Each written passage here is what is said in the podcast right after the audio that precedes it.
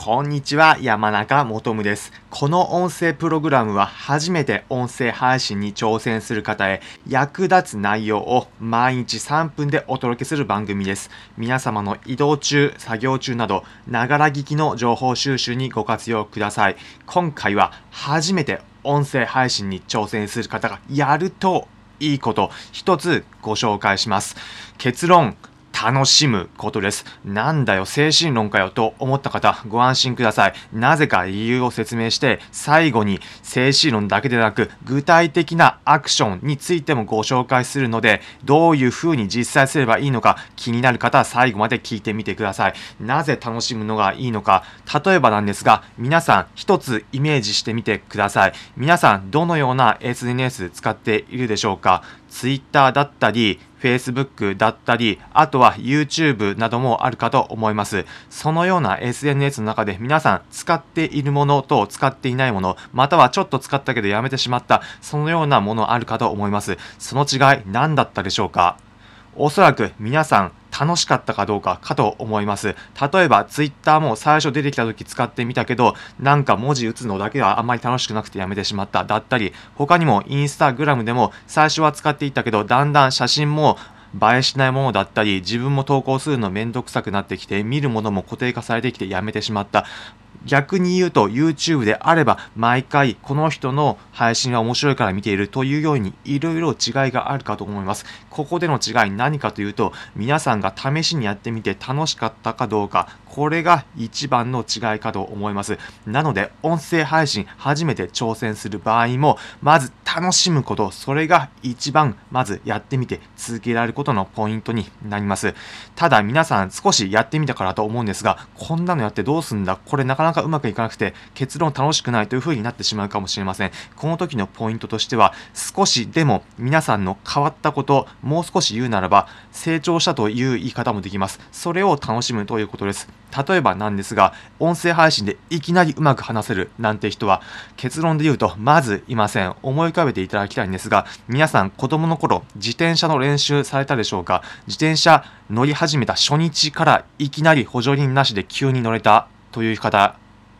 いるでしょうか？おそらくそんな人、まずいないと思います。中には運動神経抜群でいきなりできたという人もいるかもしれませんが、そんなことはまずないかと思います。ただ、練習していくうちにどんどんどんどんやっていって上達する。1週間も経てば、最初に乗り始めた時とは全然違ったような乗り心地になって上手くなったというような経験あるかと思います。音声配信でも初日だと、うわ、なんだ、全然できないんじゃないか、全然うまく話せないという風になるかもしれません。ただ、1週間も続けてみれば、あ、最初とは違った話し方ができる。意外と自分話し方うまくなってるんじゃないか。というように感じた。全く別の世界が見えてくるんです。皆さん例えば始めた初日にうわ自分の声低すぎる。うわ自分の話し方つまらなすぎる。というふうに感じて絶望したという方もいるかもしれません。大丈夫です。私も最初そうでした。音声配信始めた時に全然話がとっちらかして、かつ後で聞き直してみたら全然話が面白くなさすぎて絶望しました。大丈夫です。みんなそうです。ただ、そんな方でも何日か続けていくうちに話が話がまとまっていったり、く内容に関しても整ってきたりするんです。なので結論、初めから急にはうまくいかないので、徐々に徐々に変わっていくことを楽しんでみてください。ただ、どういうふうに内容を話せばいいかわからないという方に向けては、初めて音声配信挑戦する方、この内容のセットだったら1週間続けられますよという内容があります。これについてはこの場で話すと長くなってしまうので、詳しくは別プログラムで紹介していますので、そちら聞いてみてください。気になる方、そちらの1週間音声配信始める方が、この内容だったら続けられるというコツ、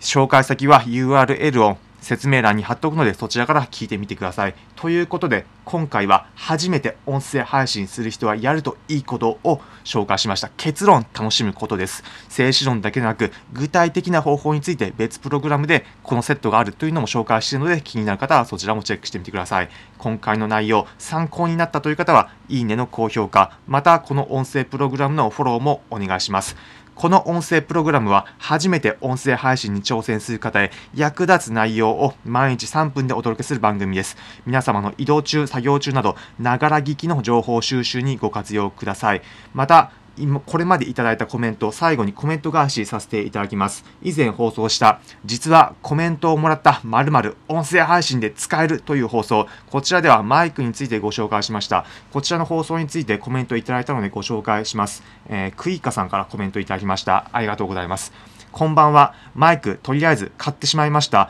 ちょっとへこんだ顔のマーク。扱いは簡単だけど、BGM が終わると、ガザガザって言います。というコメントをいただきました。ありがとうございます。クイカさんが最初に買ったマイク、残念ながら雑音が入るようなものだったそうです。まあ、ただ、マイクに関してもいろいろ試す中で皆さんのうまく使えるものが見つかるというふうに思います。また今今回皆さんが聞いているこの音声もあの私もマイクいろいろ試した中で買ったものを、えー、まあ、今あの買ったもので収録しているので今あのこの音声聞いている中で音質、まあ、なかなかいいんじゃないかと思った方は、えー、この収録に使っているマイクについても、え、説明欄に、え URL を貼っておくのでそちらからチェックしてみてください。ということで、えー、もう一件コメントこちらにいただいてます。えー、のりかわさんからコメント取り上げていただきありがとうございます。めっちゃ嬉しいです。ということで、えー、コメントいただきありがとうございました。そうですね、あの、こちらの放送内でも、あの、以前いただいた